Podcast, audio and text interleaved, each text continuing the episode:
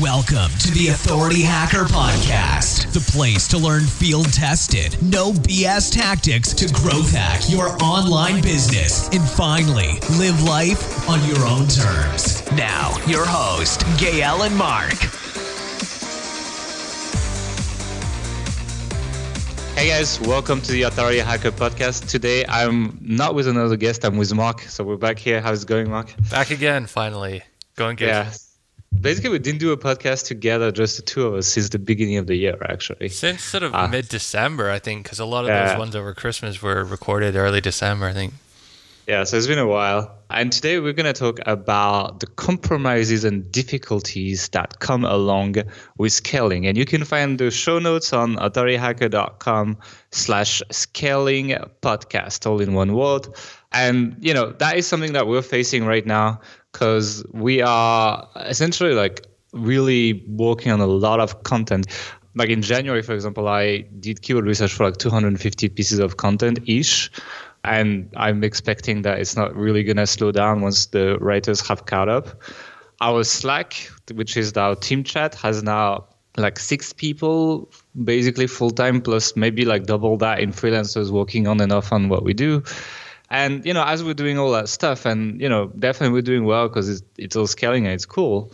But there are new difficulties and new challenges, you know, showing up along the way. And I wanted to talk about that because a lot of people are, are doing quite okay with their site, but they're looking to scale. They're looking to get bigger. They're looking to build a team etc and there's a whole new set of challenges that come with it. Like how do you feel about that whole scaling thing overall? Like how has it been going for you in general? I mean i love it because it's kind of what i'm good at i guess like designing these processes and figuring out who does what when. It makes more sense inside my brain because how we previously did it, let's call it the Gael way. It's just okay. it was very chaotic and lots of stuff going on at the same time and it's easy for me to get a bit lost in those kind of situations. But hey, it worked. yeah, absolutely, absolutely. I think that's the best way to do when you when you are starting out, or even until you get to the point where you want to scale like crazy. It's more effective, but yeah, it's very interesting. No, it's not to say it hasn't been times where it's been frustrating, especially like the writer churn and trying to find good people. That's that's probably one of the most difficult parts I found. But uh, yeah, so all in all, it's pretty interesting. Cool. Uh, I think before we get started on the challenges, though, we should explain why I think it's important or what we think it's important to scale. But for me, uh, first of all, there's like that kind of personal challenge thing. You know, if I end up doing the same thing for more than two years, I get bored with it. So I know it's basically if we don't grow, I'm just gonna get bored with what we do and look for something else to do anyway.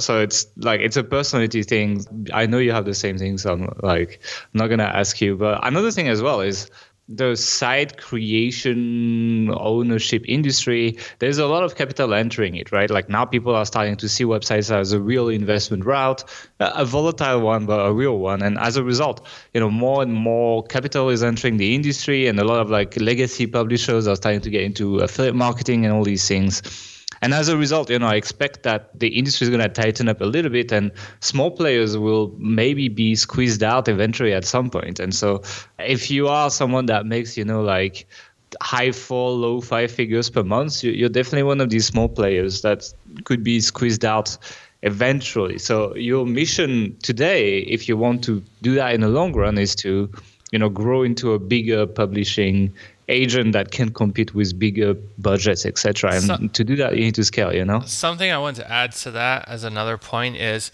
I think as more and more people, you know, a couple days ago, I heard about some Google update which uh, affected PBNs. Apparently, I don't mm-hmm. know if it was a big deal or not.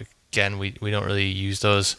So we don't use them at all, so it doesn't really affect us. But I think as more and more people are switching to white hat, they're realizing that hey, I can actually it's actually worth investing in. You can content. actually do that stuff. Yeah, because back in the day, you know, five, six years ago, as the thought of ordering hundreds of pieces of content for a single site, it's like, well, why? You're just going to get penalized eventually, you know, and have to yeah, start especially when, so. Um, you know, content standards now is like 1,500, 2,000 words for yeah. content. It's pretty classic now for like uh, semi competitive keywords.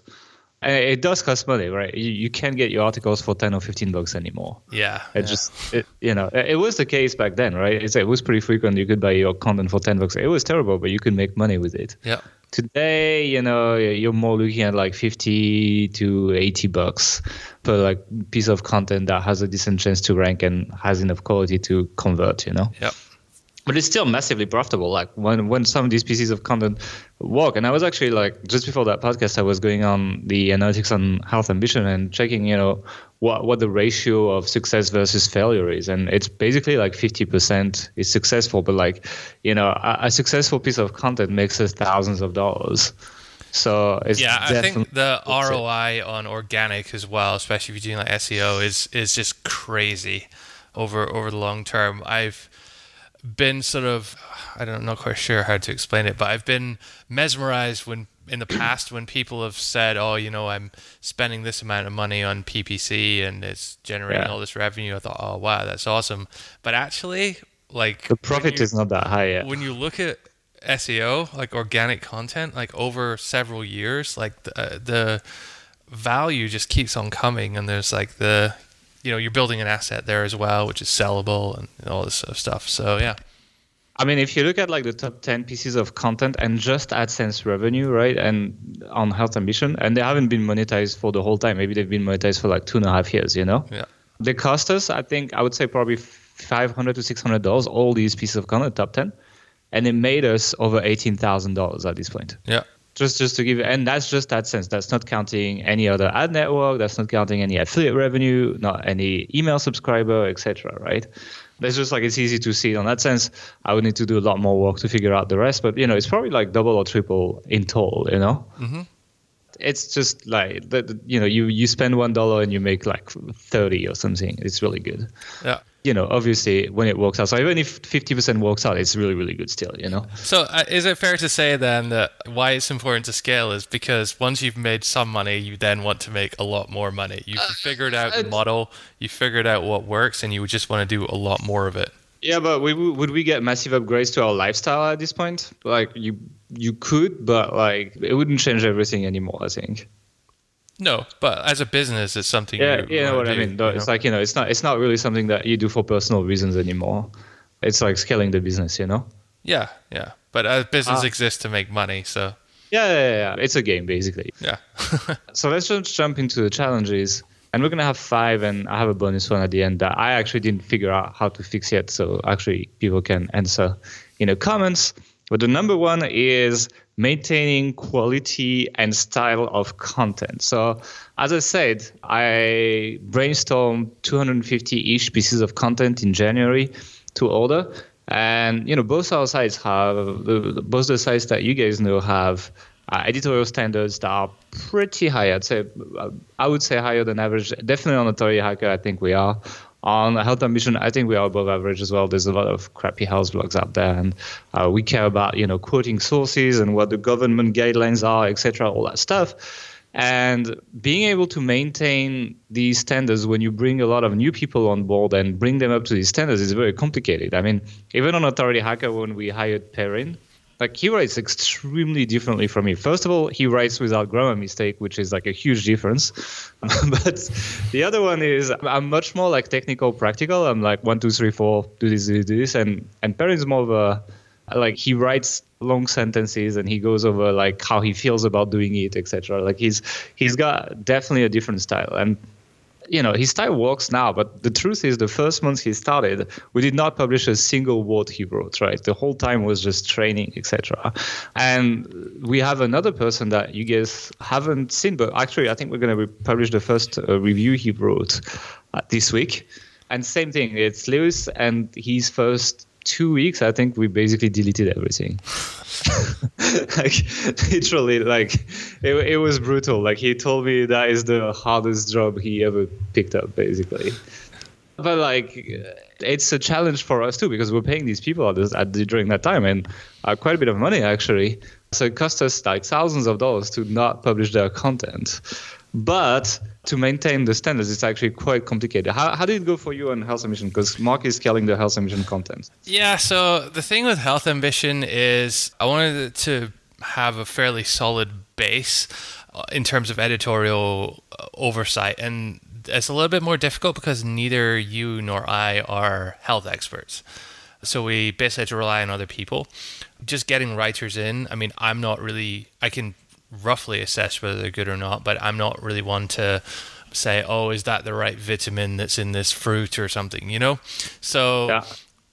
to address that problem, we hired an editor, actually specifically recruited for an editor, posted on Pro Blogger had a number of people apply, filtered it down, did several rounds, and in the end got someone really good who had a degree in pharmacy. I think it was pharmacy or something like that, but had a background working in the drugs industry, basically writing technical manuals and this kind of stuff. So uh, that lends itself quite well to editing something you need a huge amount of attention for of attention to detail for not to mention an in-depth knowledge of the the subject. So once we had that person in place, she is then able to accurately assess what other people are writing, what other writers are producing.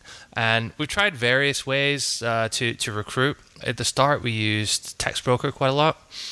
And the difficulty with that, there were some good ones, some bad ones. The difficulty in terms of maintaining quality and style on TextBroker is you tend to get assigned different writers every time unless you go out of your way to kind of build a team and it's, it's quite that's different. what i did for the authority side system essentially yeah it, it's it, it can be a bit difficult doing this at scale because uh, especially yeah. in health i find because a lot of them are unresponsive the second time after even you after you've invited them to your team and, and whatnot but so then we moved on to actually um, having internal people so just recruiting them from various places upwork uh, was one of them we used a lot and the getting the quality. Uh, I'm really glad we had the editor because getting the quality right was quite a challenge. I'd say probably about 75% of people who we hired just weren't able to to meet the the sort of level of of standard that we we demanded. So I'm I'm kind of glad we had that that person in place to do that. In terms of style for Health Ambition, we used the content templates. Basically, these are now the ones which are or something very similar is available in Authority Hacker Pro in the content yeah. outsourcing, content production and outsourcing blueprint. So we, we basically use that when we're producing it. So everyone who's reading it knows exactly the backstory and the structure and what to do, what not to do. Um, and that was kind of really helpful as a, another layer in it as well, I think probably one of the best things we did before scaling these content templates actually. Yeah uh, definitely. I, I, know a lot of pro members like abuse them a lot as well. It's working pretty well for them. The thing is like you know, because people come in and they don't have the style, like the way I kind of like decided to go with Authority Hacker at least because basically Mark is the editor for Health Ambition, I'm the editor for Authority Hacker, is first of all like really redefine and re-agree with your site's mission. So like on Health Ambition, that'd be like helping busy people make healthier choices. And on Authority Hacker, that'd be showing you how to build highly profitable and ethical web properties. And then when I read that person's content, I'm like, okay, does that does that fit in? Does that actually help people like practically build a better website? And if yes, then I'm like, okay, next question. If no, then I usually delete everything.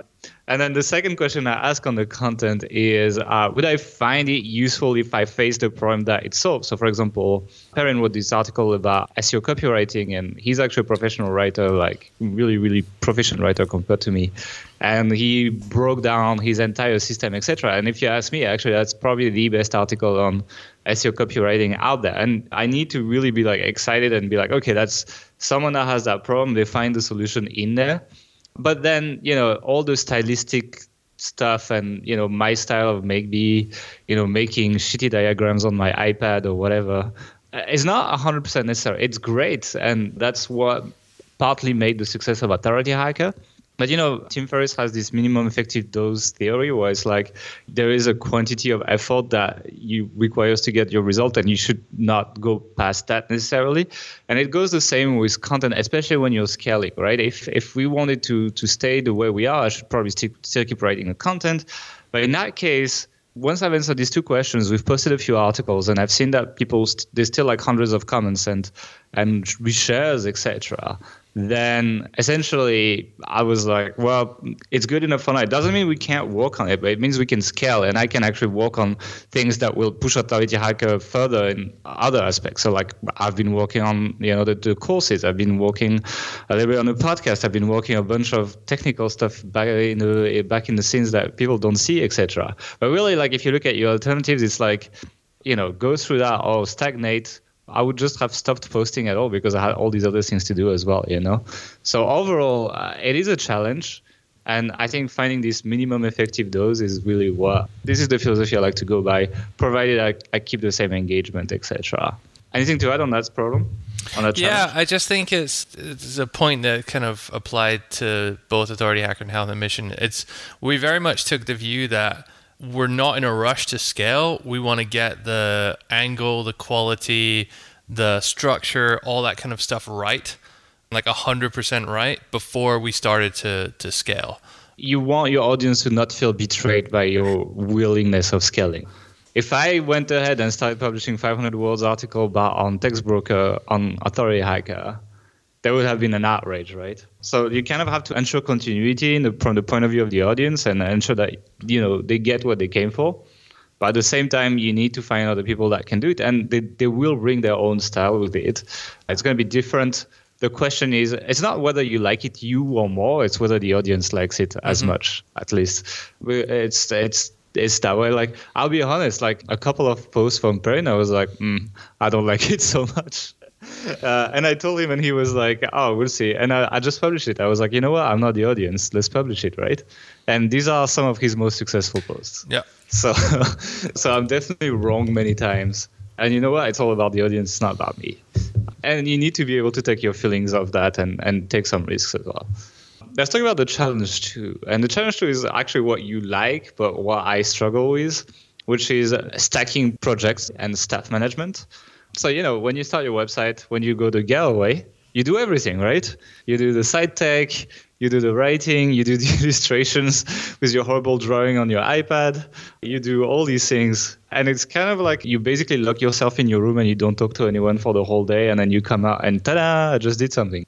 When you scale up, you end up like, as I said, we have like six people more basically working full time with us on Slack. Plus, we have double that our freelancers around that all to get their work done need to interact with us. So they need to ask us questions, they need to get specs, and they need us to give them feedback on what they've done, etc.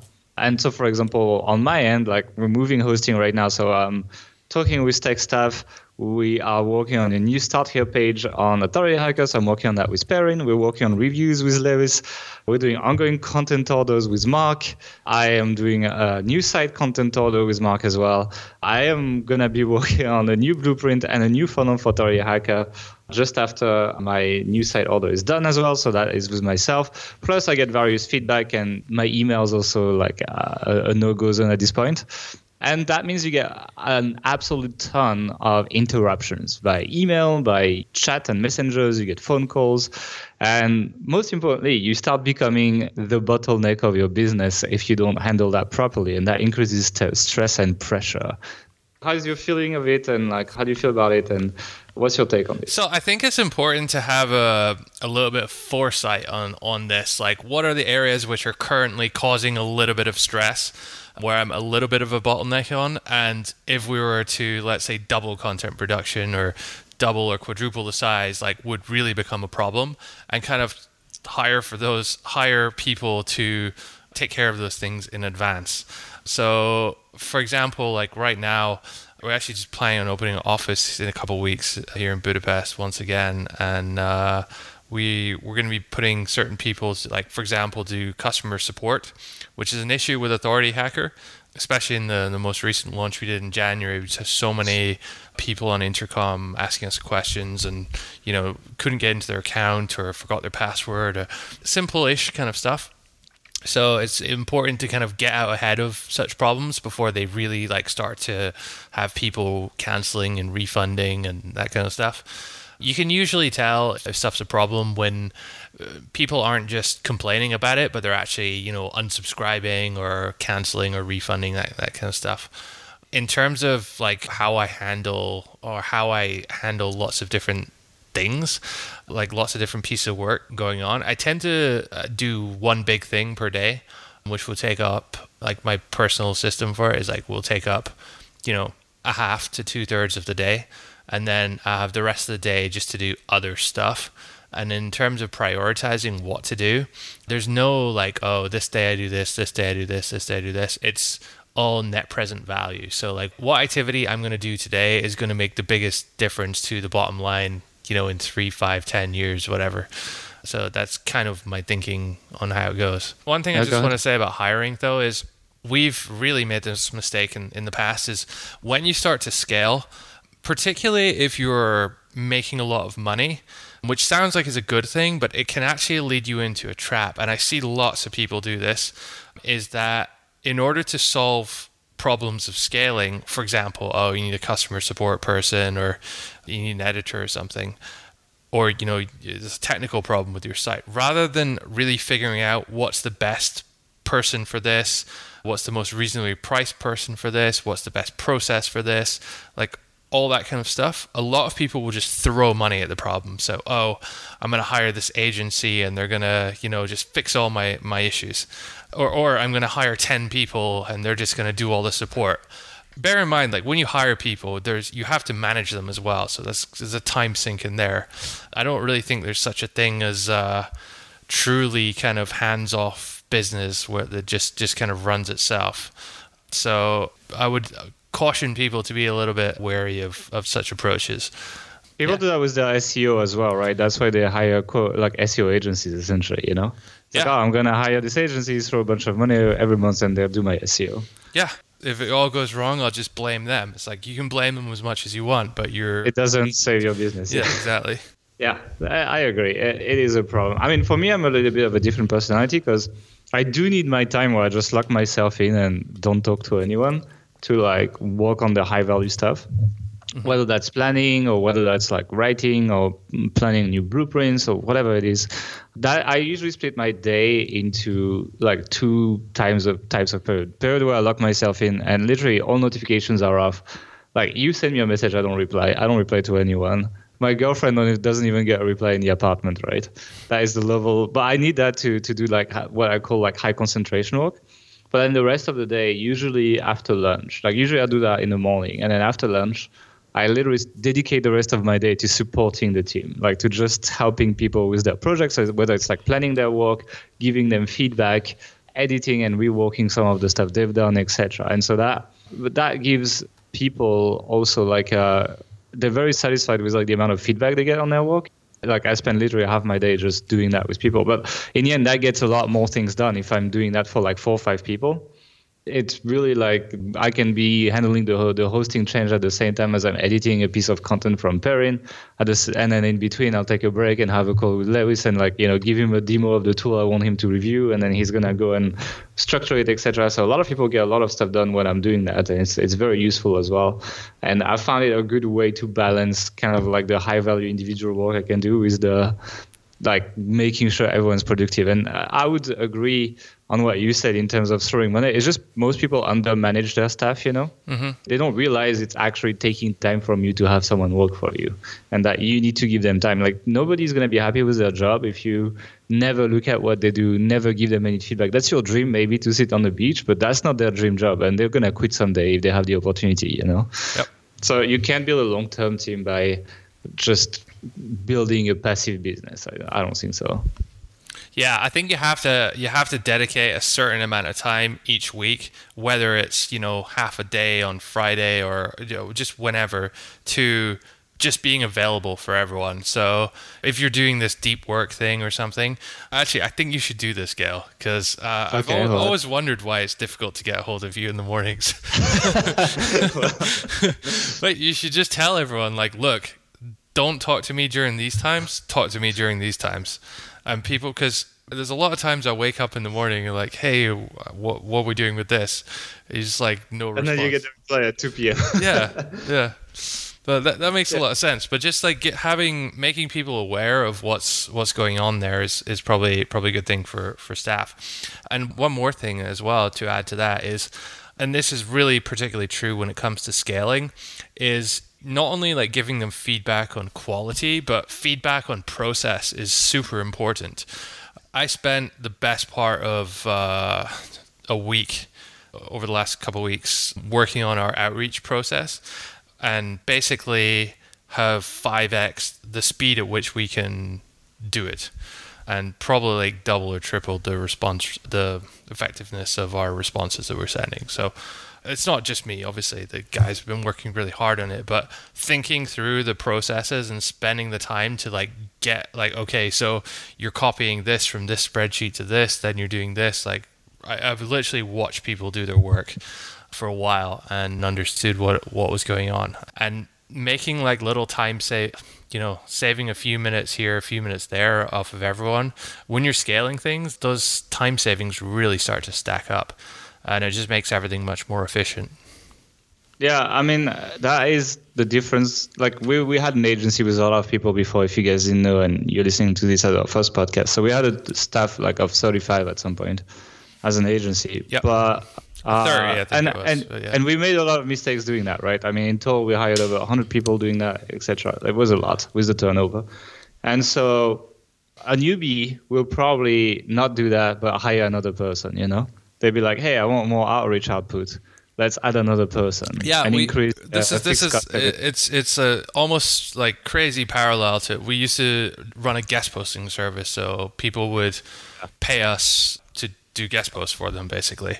Uh, it's like to do the outreach, to land the post, to write the content, the whole thing. So it was a link building service. And as we got more orders, I was like, okay, great. Let's just hire more people.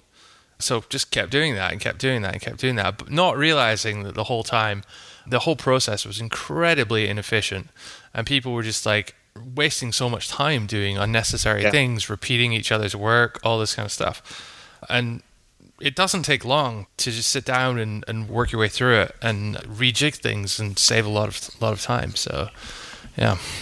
But I think that's the big risk, as you say. It's like when you're making money, you're willing to trade money more than time for growth. Yeah. And you end up like really wasting tons of money, which you regret later. You know. That's actually good because that's uh, that's our next point, which is planning and uh, next challenge rather, planning and ensure return investment, which kind of like we've talked a little bit about that already, but it's pretty frequent when like a site or business is profitable, then people are like, okay, let's scale up, let's double down or triple down or whatever, and then uh, during that process, that business becomes incredibly inefficient and actually starts losing money and then goes under, right? Mm-hmm.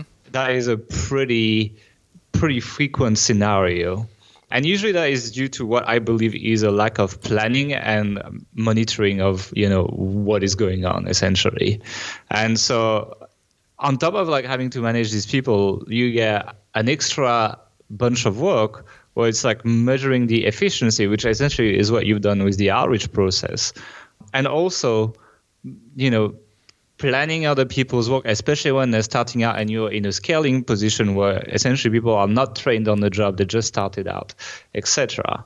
Uh, they can't plan their, their work. You essentially need to, to babysit them at least for the first six months, I would say. Mm-hmm. And so that means, and that is a mistake I see a lot of people do, and you know, especially in the um, in authority side system and so on. I see people starting their website, and some people, you know, like they have their domain live within three days, and they literally have like in authority side system. Essentially, we tell people you need to plan every single piece of content before you actually buy your domain name, before you set your website up, etc. You need to have everything ready and planned. And I can see like the people that are not going to be so successful is most likely the people that actually have not taken the time to plan and also they don't necessarily have a very good vision of like how they're going to make the money back right? Because when you plan you also say okay that's where i put the money in and that's how it comes back. And you, you have a really clear vision in your head and that allows you to whenever you give feedback to someone that's working with you or whenever you are planning like subtasks etc to, to really stay within that vision because you've spent that amount of time planning and hopefully you've started to track some stuff and we're going to talk about how to do that in a second. Yeah i think but, i think something just to add to this is the difference between planning during a scaling phase and during a startup phase is you, well, you don't really need to plan so much during a startup phase uh, if this is your first site that is because it's more important just to start just to get going and I think uh, certainly when, we started our sites, we did a lot of things wrong. We didn't have a model to to follow, um, yeah. so there was a lot. Like our our goal really at the start was to figure out what worked. Now, if you already know what works, then great, but we didn't. So we we had to spend the time doing that and publishing hundreds of articles that haven't made the return investment you know exactly yeah um, that was a painful and difficult process but it was also kind of fun because we're just we're learning you know we're figuring out as we go but it's completely different when when we're scaling because we're we're not trying to do something different we're just trying to do more of the same so it's just like a fundamental different psychological position you have to take so yeah, so basically you need to be careful. You need to plan for people and you need to monitor that you're maintaining your profitability. I mean, obviously you're going to be spending a bunch of money and you, especially do if you do content marketing and SEO, you know, you spend the money today and you expect a profitable ROI like on months 24 or 20 or 15 or something, you know, so it's that you won't get that money right away, but you need to definitely like I'm monitoring a lot of the new content we're putting on Health Ambition and looking at the success rate, like well, how long it takes for these pieces of content to get to like 200 visits per month, etc., and what percentage gets over that, just so that I'm like, okay, we're doing the right thing. We should you know keep investing, or is there something we're doing wrong? Do we need to go back and tweak something? Because otherwise, the risk is we're gonna order a thousand pieces of content that are slightly off and like 80% fails and we've lost basically most of the money we invested and that's a big risk because of the amount of money essentially. So one thing i like to do is uh, well you're going to have to spend more time on spreadsheets. So for example i take the link to that page on google analytics so that i can i make my spreadsheet with maybe like all my affiliate commercial content then i can directly go and check it really quickly within my spreadsheet. So I build these things. We are starting to use advanced affiliate tracking, and I am also looking at you know how efficient people are when they like post and write their stuff, etc. And most importantly, I also have dedicated write planning time, usually from 6 p.m. to 9 p.m. So usually when people are done with their work, I like to take you know one to three hours every day to just plan what's coming next. And it's not as intense as like writing or something but it's gonna build that clarity in your mind that's gonna allow you to transmit it to other people when they have to do their task and keep the end goal which is the return investment in mind. I like doing that way. Do, do you want to add anything to that point? Yeah you mentioned a lot about roi i think i mean that's hugely important of course one other thing you have to be very careful of when you, you start scaling is keeping control of your costs. So it can be very easy when you start seeing, you know, five, even six figures a month coming in um, yeah. to just spend on unnecessary things and it's, or commit to long term you know office leases or these kinds of these kinds of things. You mean what we just did? Uh, well no i mean our, ours is, is a very as a one year commitment. It's, a, okay. it's hardly cost anything so it's not really a big deal. But we did make this mistake before with our agency. We committed to uh was it like three year I forget how big the space was like 250 square meters. No? Yeah, yeah, three or four hundred square meters. It was huge, and it was like a proper office price. So they, they charge you per square meter or square square foot, and yeah, it's a, you know what square meter is. Yeah. but it, basically, we we committed because we expected growth to maintain at its current rate, which it didn't. So that created a huge problem for us, and we ended up having to move out of that office in the middle of the night, break the lease. So uh, but that's a story for another day. yeah, but that, that's going to be a, a bonus uh, scary Halloween moving uh, moving out of the office at night story. But the, the, yeah, the point is though, keep control of your costs at all times. You have to like, would you spend that money if you were not going to be guaranteed growth? Because I mean, I like to keep the money as close to what actually generates money as possible. So like, you know, if you're looking at the office lease I'm looking at like how many pieces of content that is, or like how many, you know, we know our cost per link more or less. So like how many links that is to our site that we're trading for the office space, or that we're trading for whatever fancy unnecessary expense we're making. Yeah. And also a good way to calculate recurring expenses is to annualize it, right? To yes. look at how much yes. costs per year. Because it's easy to say, oh, it's only 300 bucks a month or 500 bucks a month, etc. but it's actually uh, a lot if you add it up. Like, I mean, even if you had a lease that's like two thousand dollars a month, I mean, like you're looking at twenty four thousand dollars per year. How many pieces of content is that? Like a lot. Imagine if half of them are really successful. It's it's crazy, you know. Yeah. Yeah, that's literally 480 pieces of content. So you could have started like two or three new sites with that money wouldn't you be better off without an office but with three profitable sites you know exactly uh, that, that actually leads me on something else i want to say is about focus. So i think a lot of people when they're when they, they're scaling this is particularly true if you have a few different sites which if you've been in this a while most people have a few different projects. Or even if it's just one site you have like different types of content or you know some is ad based some is affiliate based some is something else but I think there's a, it's important, especially when you first scale, to focus on doing one thing and repeating that over and over and over and over again, because you know if you try and scale five sites simultaneously, it just becomes a lot more a lot more difficult, and uh, you, you need to figure out which is the which is the profitable kind of content on your site and which is the profitable site.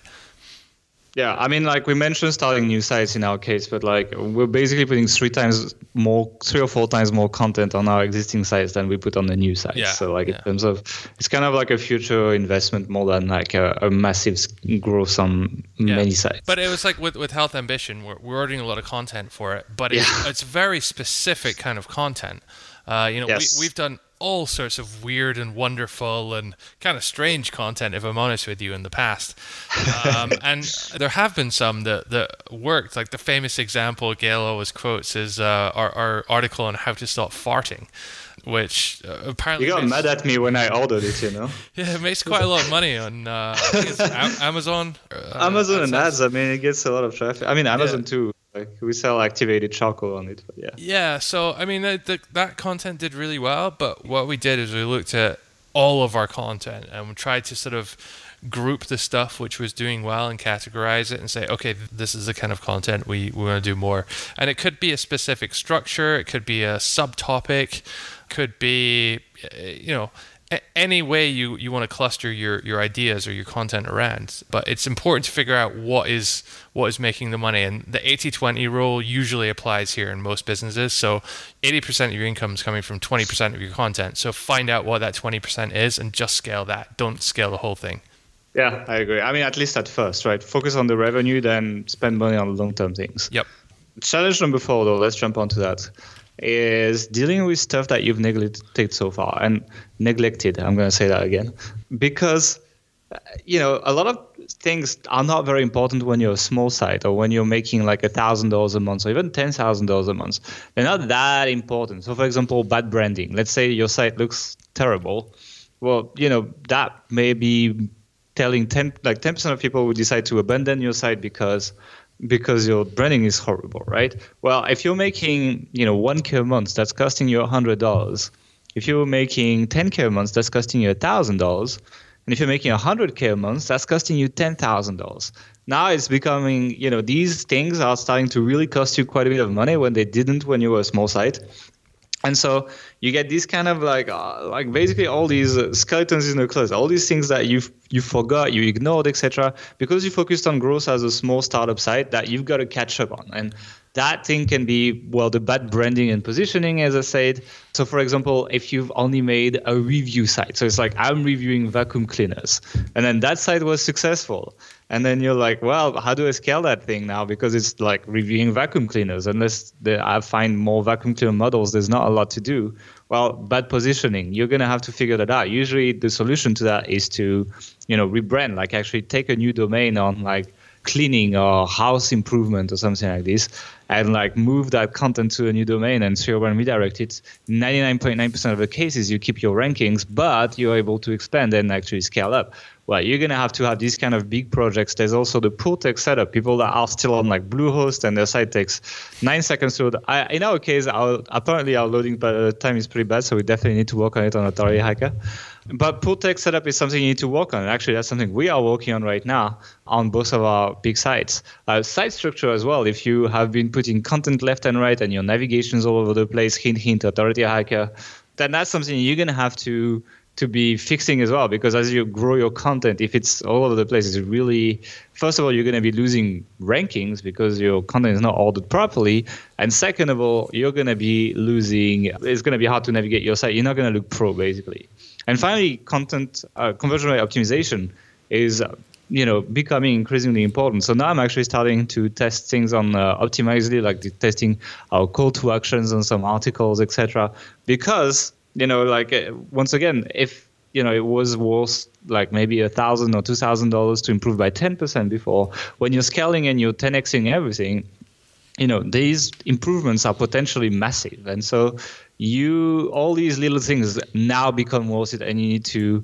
work on this so the way uh, the way we're dealing with it right now is we kind of like take all these things and we have one big project that we work on at once. We just admit we just accept that we can't fix everything at once because these are tend to be big projects. So for example as i said now we are merging our membership sites with the main sites and we are moving to a new proper hosting because we got timeouts on the membership etc and essentially, you take these one by one, usually by the base. So, like, I like fixing the tech setup first, and fixing the branding, then fixing the structure, then fixing the conversion rate optimization. So, like, you kind of like go up from the basic technical level all the way up and and yeah you're gonna have to add that on top of everything else that we've talked about to your workload. And you're gonna be in that phase like where we are exactly where we are on authority hacker if you're listening to when uh, to this podcast as we release it where it's like we've definitely overgrown the current branding the current hosting everything. We're getting too much traffic for everything we have uh, but but it's not fixed yet, and you're gonna have to live with it for a while. It's it sucks a bit, but the, the, rushing it is also a bad solution. I mean, uh, how do you feel about all of that, even the branding, etc.?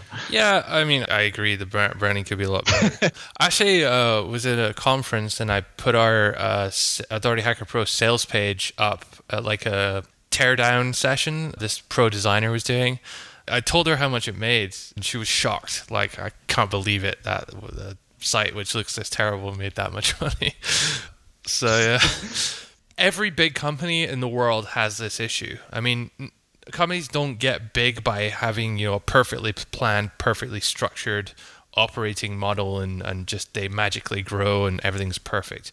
Every company has problems, every website has problems, and so just take it on a project basis, as Gael said, and once you finish one project, start start the others. No need to be doing multiple things at the same time because you're just not going to get them not going to get them finished. Hire help when necessary, but again, if we or when we do the rebrand on Authority Hacker, it's we're for sure we're going to get a very good designer to help us out but you have to acknowledge that that process takes a lot of your time as well. Even if someone else is doing the design, you can't just say, "Hey, go go and do this." They're going to ask you questions like, "What style should we use?" and you know, bounce feedback around. It, it, it takes a lot of your time to manage that. So you have to you just have to be prepared for it, I guess. Yeah, it's just like uh, usually, uh, like your business doesn't scale. Like not everything scales smoothly at the same time. It's it's such the weird. You're gonna reach a weird point where you have a lot of content, but you're still on your uh, stock WordPress theme, as we are right now, Authority Hacker.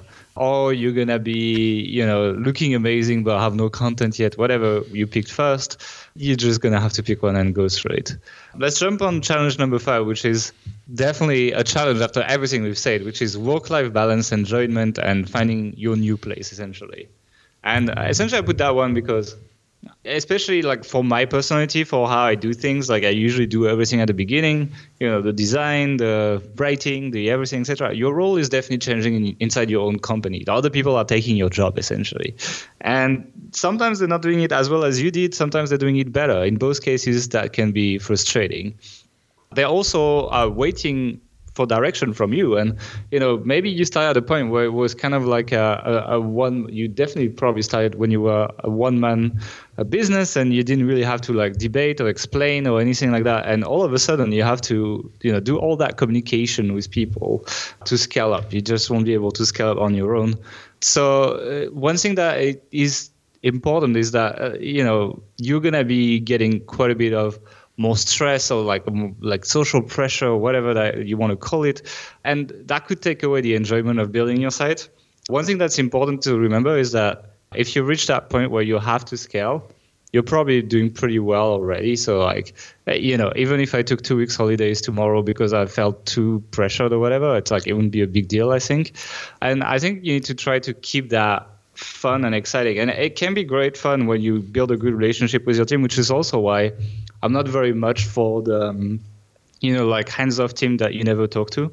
Like if you check out Slack, like everyone's just like sending jokes and you know talking about the video games they're playing or sending articles and sending funny videos in there, etc. And there's like it actually builds it more into kind of like a social the social part of working which a lot of people lose and miss when they start working from home. Well you can actually rebuild that back. And i think that can be pretty fun. But also i think you need to start defining working hours when you do when you start doing that stuff because obviously there is so much more planning added there's so much more you know like feedback to give and uh, many times you also keep a lot of your old responsibilities you need to be able to take some time off. So usually I don't work in a weekend. Well, today's an exception because we're. I was about to say, do you find it ironic that we're recording this on a Sunday? yeah, yeah, that's what I was gonna say. Like today, today we're literally recording it Sunday, February fifth for Monday, February sixth. So that's how in advance we are on the podcast. but but like uh, in general, that's why I say in general, it can happen. Uh, podcast, I, I, it's not it's not the worst thing for me to do, but yeah. Otherwise, it's good to like take some proper time off, which you usually don't take too much when you're running your site solo, right? If you have to do support, etc. yourself, like I remember doing intercom on my phone when I was in the cinema and so on because nobody else was there. How do you balance that? So I think the most important thing before we even talk about the specifics of, of work life balance or anything like that is to remember you've already invested like by the time you get to the point where you want to scale you've already invested a lot of your own time money and effort into acquiring a skill which is online marketing and all the various bits and pieces which which go around that. So would surely then make sense if during the next phase which is going to be heavily dependent on other people, on your ability to build processes and to manage people, that you should also invest heavily in learning those skills as well. And there are plenty of books out there. We'll put a few of my favorites in the show notes anyway on this kind of stuff. But it's worth taking the time to actually get good at it or to, to at least learn about it because otherwise you're just kind of if you just kind of wing it uh, and think oh i'll be a good manager or i can design awesome processes. I know what i'm doing. If you don't study on that then chances are it's it's not going to be so good. So i think that's important like invest in yourself. And if you do that at least the parts of that i've, I've done I, I find it to be much more enjoyable. And the stress for me at least goes down because i kind of feel like i know what i'm doing more than in like when back when we had our agency, I was just kind of stressed. Like, oh, did I make the right decision? Am I approaching this the right way? Am I handling this problem the right way? So that that's most of the time we didn't, but yeah. Yeah, I mean that cer- certainly helped uh, help for me. The part about like changing roles, I mean, you've always got to be adaptable as an entrepreneur, and what you're doing this time next year is definitely going to be different to what you're doing right now. So just just accept that if you really hate doing a certain thing, then uh, don't force yourself to do it.